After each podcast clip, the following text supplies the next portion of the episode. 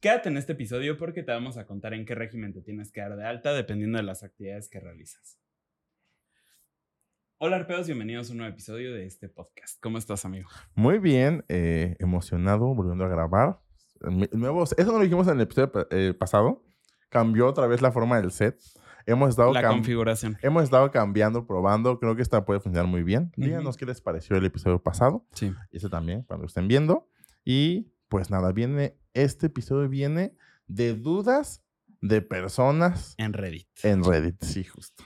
Justamente, ah, y ese se me pasó a decirlo la, en el episodio pasado, pero lo que también siempre les decimos, ya ven que nos aventamos ahí una letanía en donde estamos, en Reddit también estamos. Y esto es importante porque de pronto ahí nos encontramos con algunas cosas de, oigan, como la otra vez que dijimos de que, ¿y cómo saber si mi contador me está viendo la cara? Ajá. ¿No? Para no entrar como en palabrotas. Este, en este caso, justamente una persona preguntaba cómo saber cuál es el régimen que me conviene, en qué régimen me doy de alta, etcétera. Y por eso estamos aquí contestando esto. Digo, la pregunta que encontramos en Reddit era muy específica de una persona que básicamente le dijo lo que diría en asesoría, de a qué se dedicaba, cuánto ganaba y demás, pero justamente es de, oye, quiero saber cómo es, qué tengo que hacer.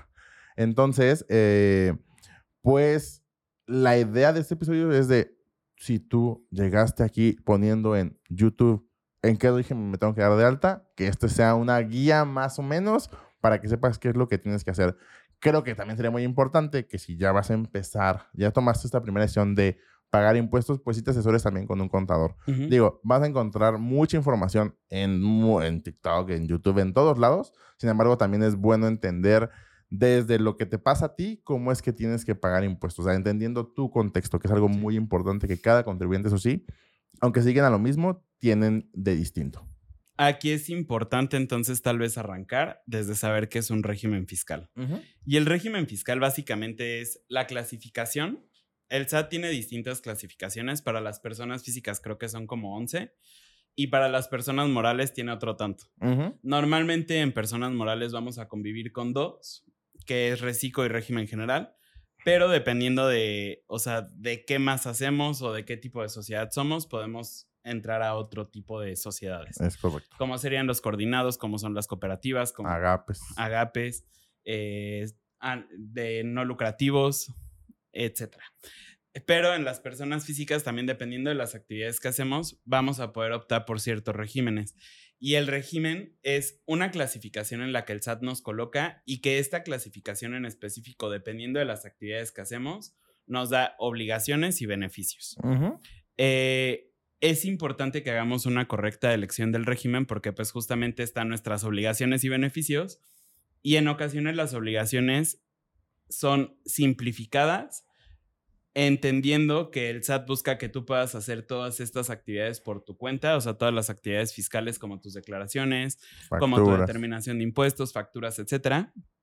Y en otras sí es un poco más complejo, pero puede que tengas que estar ahí dependiendo de las características que tienes, como pudiera ser, por ejemplo, persona física con actividad empresarial, donde rebasamos los 3.5 millones que nos permite el reciclo y tenemos que estar en actividad empresarial y aparte tenemos que estar cumpliendo con enviar contabilidad electrónica, DIOT, etcétera, etcétera, etcétera, que ahorita vamos a contar un poco más de eso.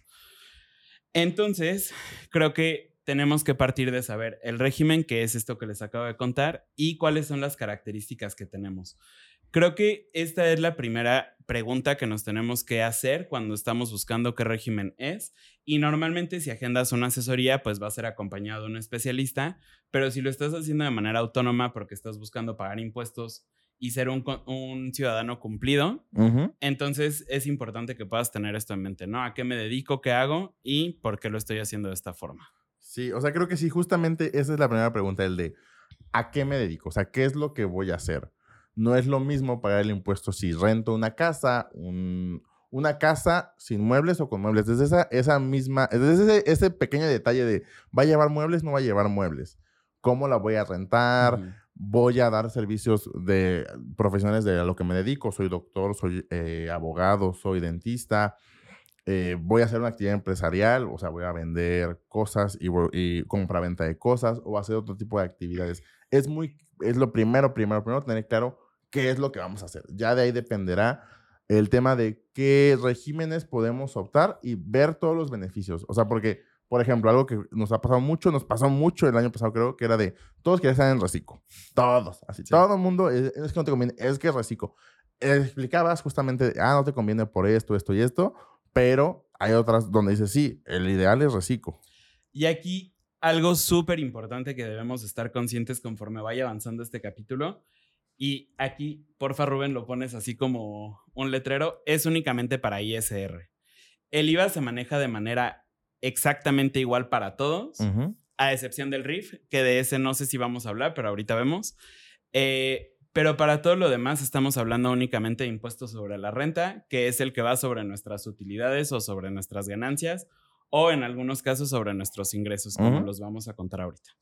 Entonces, pues, si quieres contarnos de plataformas, que creo que es el que es un poquito más distinto a todos. Ya hemos hablado anteriormente de este régimen, ya hemos dicho que es un Frankenstein, que está bien extraño, pero, eh, pues, si quieres contarnos más o menos de esto. Sí, eh, recordemos que plataformas, o sea, sí, régimen de plataformas tecnológicas. El nombre es muy largo, a ver si, pero así lo conocemos todo el mundo como su nombre lo dice, es cuando nosotros hacemos actividades a través de plataformas, como por ejemplo puede ser vender a través de Amazon o Mercado Libre, bueno, tener alojamientos en plataformas como Airbnb o estar en Uber, o sea, ser conductor de Uber, de Didi, de Cabify, que no sé si aún exista. Tener un restaurante en estas plataformas. Ajá, ser repartidor de estas plataformas. O sea, sí, son estas actividades que básicamente es esta economía tecnológica que se ha creado a través del paso de los años este, este régimen, si tú tienes alguno de estos,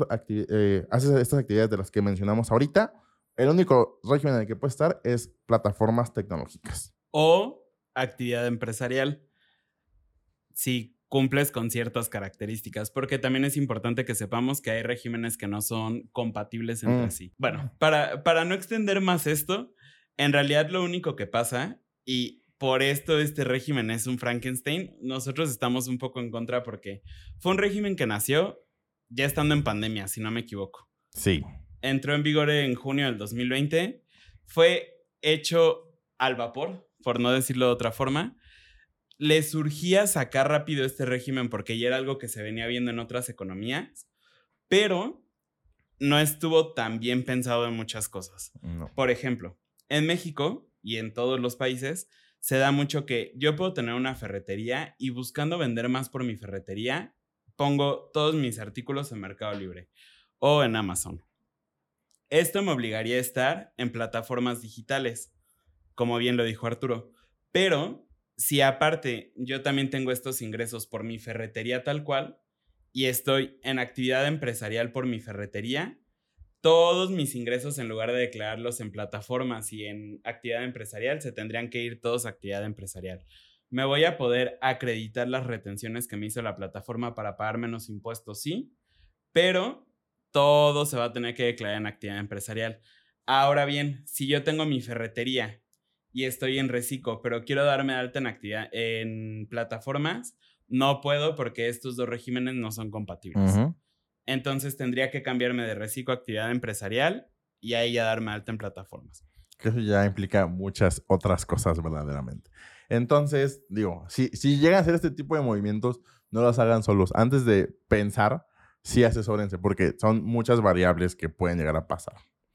Ahora bien, en el tema de ISR, siguiendo hablando con plataformas, siguiendo con este Frankenstein que existe en temas fiscales, hay Básicamente tres, bueno, importante. Las plataformas lo que hacen es retenerte parte del impuesto de ISR que va desde el 1 hasta el 4% dependiendo qué es lo que vendas. O sea, está el 1, el 2.1 y el 4. Por ejemplo, el 4 es para el tema de hospedaje, el 2.1 es para uh, enajenación de bienes. No, creo que repartidores. Ajá, y conductores. Y el 1 es para enajenación de bienes, sino que son los restaurantes.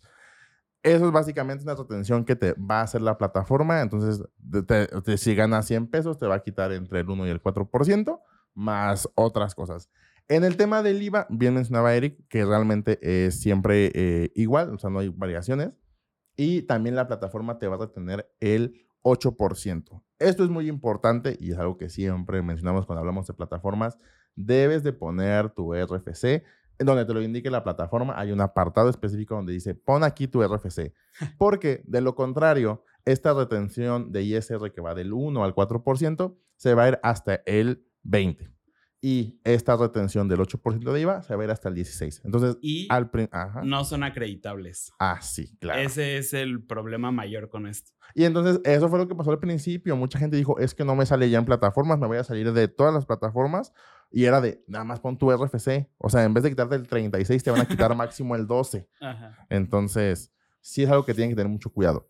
Y en el tema de cómo presentar estos impuestos, hay tres opciones. Antes de que pasemos a esto y nada más para que se entienda esto de que no son acreditables, es lo que les decía. Si yo, por ejemplo, tenía que pagar 100 pesos de impuestos y la plataforma ya me había quitado 20 pesos, entonces en teoría yo ya nada más tendría que pagar 80 pesos. Pero lo que pasaba y por lo que no era rentable es que les retenían el 36% y aparte tenían que pagar sus impuestos porque esta había sido una retención que le hicieron, por decirlo de alguna forma, al público en general. No estaba identificado con nuestro RFC en específico y por lo tanto el SAT no sabía que ese 36% nos corresponde a nosotros. Es correcto. A eso me refiero con que no son acreditables. Sí, o sea, sí, tenga, sí tengan mucho cuidado si van a empezar a vender en estas plataformas. Y después, el tema de cómo pagar impuestos, hay dos formas. Si únicamente tú tienes ingresos, ya sea por sueldos y salarios, e intereses RIF y actividad empresarial y plataformas que no sumen 300 mil, tus pagos pueden ser definitivos. Es decir, lo que te retenga la plataforma, ya no tienes que pagarle más al SAT, a menos que, es que en verdad es, es muy complicado. Si tienes ingresos en efectivos, ahí tendrás que pagar una parte, el 8% de IVA. Después están los pagos provisionales, donde podrás decir, ah, ¿sabes qué? Prefiero estar metiendo mis gastos, haciendo deducibles los gastos que tengo y, eh, y acreditar estas retenciones para presentar una declaración anual y ya ahí poder aplicar mis deducciones, aplicar las retenciones y ya. Ahora, puedes no superar los 300 mil pesos de todos, los de todos los ingresos que les comenté y aún presentar pagos provisionales. Ahí dependerá como cuál es la opción que veas más viable para ti creo que muchas personas siempre, cuando son, por ejemplo, exclusivamente que están en, por ejemplo, conductores de Uber o Didi y que no superan estos ingresos eh, al año, pues pueden optar por esto de, las, de los pagos definitivos, aunque sí es importante que tienen que este, pues pagar el impuesto, el IVA de los ingresos que fueron en efectivo. Ese es el, peor régimen. O sea, no está tan difícil, pero se escucha muy complicado porque hay que tomar muchas decisiones al momento de inscribirnos en este régimen. Sí, porque en estricto sentido, si nosotros decidimos que sean pagos definitivos, porque no vamos a rebasar los 300 mil pesos, pero eh, después nos damos cuenta que sí nos conviene meter que la gasolina, que el mantenimiento del coche, que las modificaciones que se le hagan, por ejemplo, en un caso de Uber, ya no podemos variar esta opción en cinco años. Digo, obviamente si rebasamos los 300 mil pesos, no es como que el SAT te lo va a negar porque pues, le conviene, pero en estricto sentido no se puede hacer en un plazo de cinco años. Es correcto. Ahora bien, esto es con plataformas y es uno de los regímenes que nosotros mismos les comentamos que era como un Frankenstein, está complejo y demás. Hay otros regímenes que son mucho más sencillos, como el régimen de arrendamiento. Esto de arrendamiento es, yo me dedico a rentar bienes inmuebles por esto debemos de entender una casa, un edificio, un terreno, literal, cosas que no se mueven.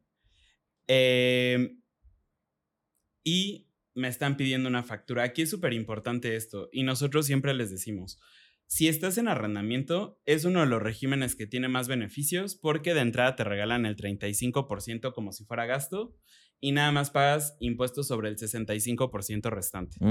A esto se le llama deducción opcional. Pero eh, también es importante que estés emitiendo tus facturas de las rentas, porque en caso de que te vayas a un juicio, le tendrías que exhibir al juez que se están emitiendo las facturas y en caso de que no lo hagas, el juez le tiene que dar aviso al SAT de que no estás cumpliendo. Entonces, es por mera precaución que sí estés cumpliendo con estas declaraciones y la realidad es que es un régimen que es bien barato para pago de impuestos. Sí aquí debemos de saber lo que estaba diciendo Arturo. Si, por ejemplo, vamos a rentar una casa, si es amueblada o sin amueblar. Pero esto tiene una diferencia para tema de IVA. En caso de ISR, literalmente si optamos por arrendamiento, porque también podríamos optar por reciclo, pero ahorita vamos para allá, es si nosotros, por ejemplo, cobramos 10 mil pesos de renta, vamos a calcular nuestro impuesto sobre 6.500 y a esos 6.500 se le aplica la tarifa que ya, que ya hemos hablado en distintos episodios y nos sale un impuesto por pagar. Si acaso nosotros lo rentamos a una persona moral va a traer alguna retención, que es lo que ya les explicamos, que la persona moral nos va a quitar una parte de ese ingreso para pagárselo al SAT en nuestro nombre, pero si no, nosotros vamos a tener que pagar ese impuesto y creo que por 10 mil pesos son como 500 pesos, algo similar. Aquí nada más importante también precisar que esta retención que menciona cuando hacemos, eh, tenemos un eh, arrendatario, persona moral, es del 10%. Ajá. Y eh, del IVA son las dos terceras partes. Pero ese ya es como en un caso muy específico, o sea, ya lo podrían ver con su contador o si ustedes lo van a hacer, les sugerimos que pidan una asesoría. Pero en términos generales, este régimen es bien sencillo. Podemos optar, y eso es importante mencionarlo, por dos opciones. La primera es la deducción opcional, donde nos regalan este 35% de deducción y ya nada más calculamos impuestos sobre el 65% restante. O bien hacerlo con deducción comprobada, pero la realidad es que en la mayoría de los casos, el 90% de los casos, si no es que más, no conviene. Sí. Sí, porque además, o sea, este régimen, digamos que es muy celoso, entonces las deducciones son como siete, que están muy marcadas en la ley. De hecho, la luz no lo menciona, o sea, está el agua, el mantenimientos, ah, la nómina si tienes algún velador o alguna cosa así, su seguro social, ah, seguros de eh, los bienes inmuebles y las depreciaciones. Pero generalmente cuando... O construcciones. Ajá, o mejoras, sí, pero que también son inversiones. Pero generalmente cuando rentamos es porque tenemos ya ahí el bien, que nadie lo usa, y digo, pues para generar un ingreso adicional, este, pues lo rento. Sí, entonces, eh, en la mayoría de los casos va a convenir a el predial. El predial, por ejemplo, sí lo podemos hacer deducible sin importar si estamos optando por la adopción comprobada o por la adopción sin comprobar. Em, eso es básicamente todo referente al tema de arrendamiento, Creo que nada más en el tema de facturación, muy importante. Ah. Mucho, demasiado importante, bastante, que dentro de la factura se incluya la cuenta predial del bien que se está eh, rentando. Si no lo tiene, digamos, si es una factura del público en general, no hay problema y lo pongo entre comillas porque pues es, se está emitiendo mal la factura, pero si, por ejemplo, si es alguna persona en específico, es una física o una moral, eh, esa factura en estricto sentido no es deducible porque no cumple con todos los requisitos de deducibilidad, que en arrendamiento nos dice específico tener la cuenta predial del bien. Que de cualquier forma, si tú eres la persona que está rentando y no estás poniendo la cuenta predial, si eres sujeto de multas porque estás emitiendo con errores tus comprobantes fiscales. Ya sea al público en general o a público específico, te pueden multar. Y creo que ya. Sí. Ahora, existen otros dos tipos de actividades que podríamos llegar a tener, que es actividad empresarial, que es básicamente cualquier cosa que no sean honorarios. Y los honorarios es yo que soy un profesionista, presto mis servicios profesionales, o sea, yo contador me desempeño como contador, eso ya es un honorario. Yo médico me desempeño como médico y es un honorario. Yo contador tengo una zapatería, es actividad empresarial. Sí. Entonces tiene que ser algo inherente a nuestro título profesional para que se pueda considerar un honorario. Si es cualquier otra cosa, sin importar el título profesional que hayamos obtenido en la, en la universidad, es actividad empresarial. Básicamente. Ah, Digo en términos muy generales, porque obviamente va a haber eh, excepciones, pero para entenderlo todos, funciona de esa forma.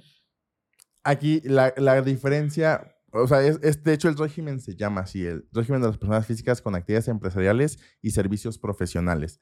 La única diferencia en cuestión de ISR es que en honorarios también va a existir una retención del 10% sobre el subtotal de tu factura. En actividad empresarial no, en actividad empresarial pues como tú te dedicas a hacer cualquier cosa que no sean honorarios o rentar bienes inmuebles, pues nunca lleva ningún tipo de retención, al menos en este régimen. Y estas retenciones es importante precisar que es únicamente si tenemos operaciones con personas morales.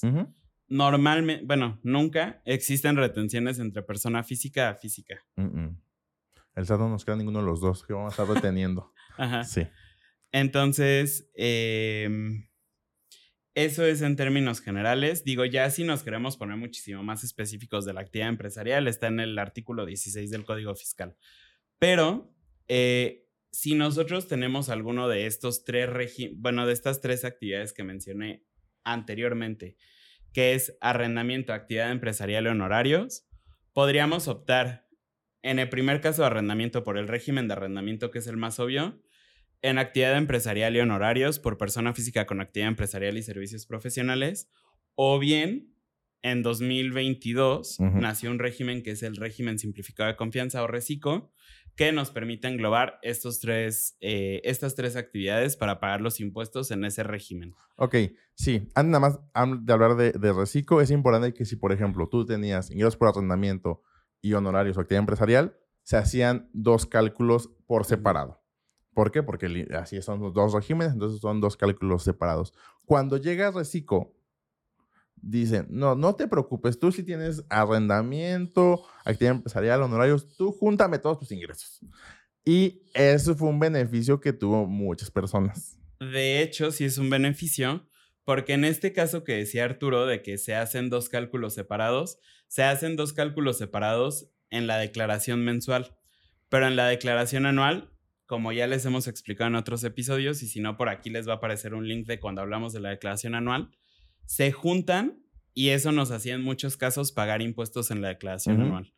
Entonces en Recico no pasa de esa forma. No, en Recico tú dices, tú haces tus, por ejemplo, en Recico, estando en arrendamiento en Recico, debes de cumplir, también con poner la cuenta predial. Es una realidad.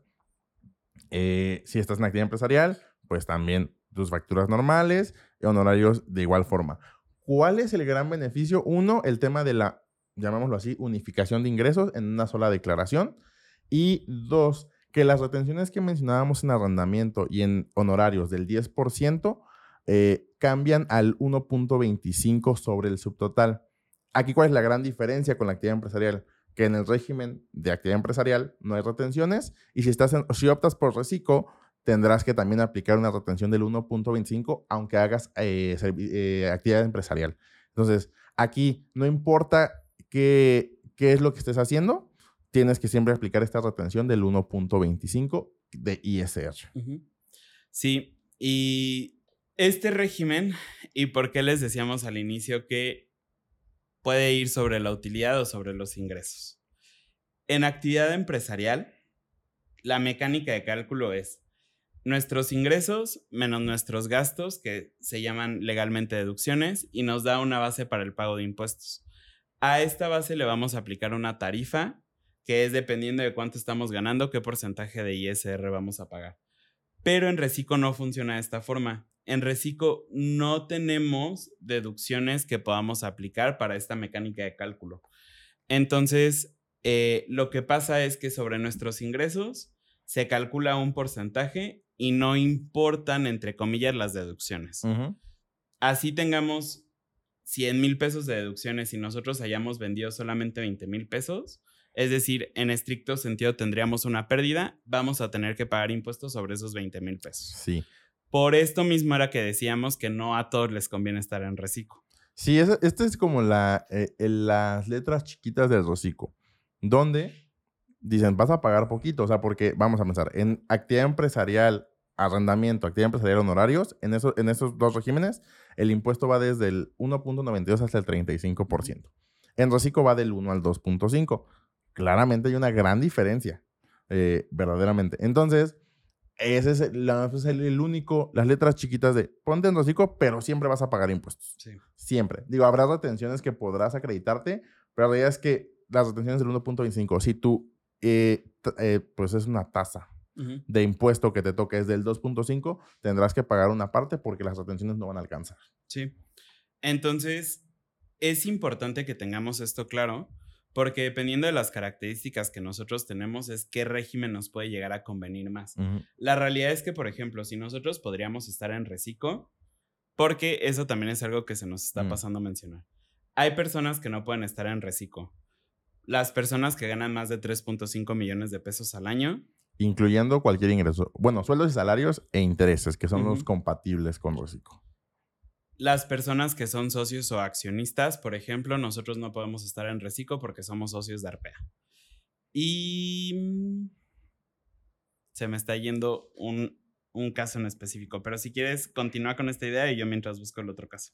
Sí, o sea, a diferencia de, por ejemplo, los demás regímenes, eh, actividad empresarial o arrendamiento, ahí tú puedes ser socio y no hay mayor problema. Entonces, la realidad es que Reciclo sí nada más es compatible con estos dos regímenes que comentaba, que son sueldos y salarios e intereses, arrendamiento, actividad empresarial, incluso plataformas, son compatibles con todos los demás regímenes que existen. Entonces sí es como tener muy, muy identificado eh, qué es lo que qué es lo que estamos haciendo, cómo lo estamos haciendo y ver si hay opciones. O sea, porque todos, creo que muchos quisiéramos estar en reciclo, pero pues no se puede.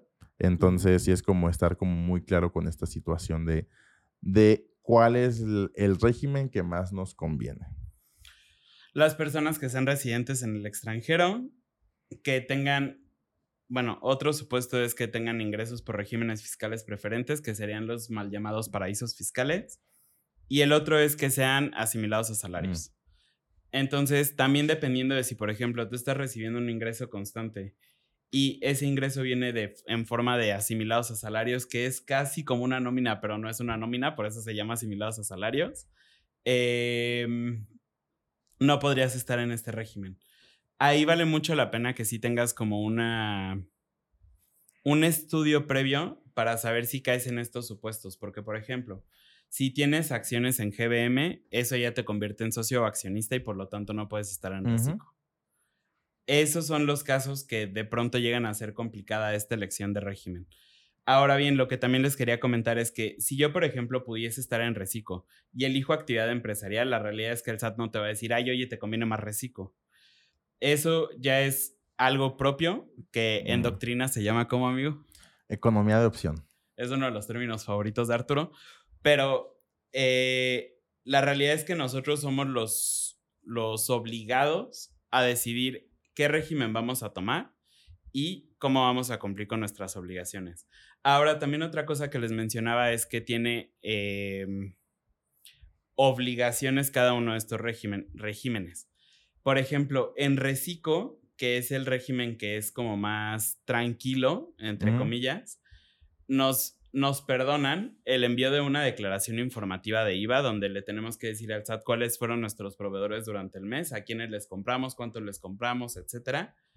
Nos perdonan el envío de contabilidad electrónica, que esto no significa que no tengamos que llevar contabilidad, sino que no se la tenemos que enviar al SAT. Y creo que ya. Bueno, y el prellenado de declaraciones. Eso también en su momento fue un problema. Ahorita creo que lo mejoraron bastante. Ya lo están haciendo mejor.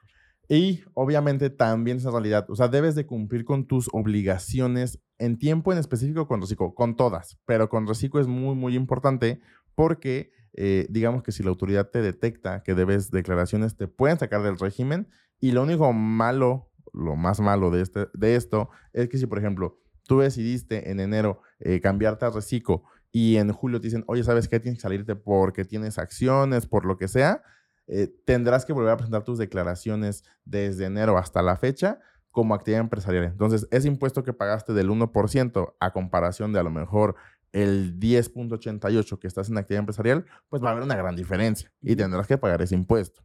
Entonces, nada más es como tener ahí esos, mm, esos datos presentes. Y algo muy importante, a ver, también en realidad, este episodio está saliendo en julio, pero el tema del cambio de régimen no es algo que se pueda hacer en cualquier momento del año.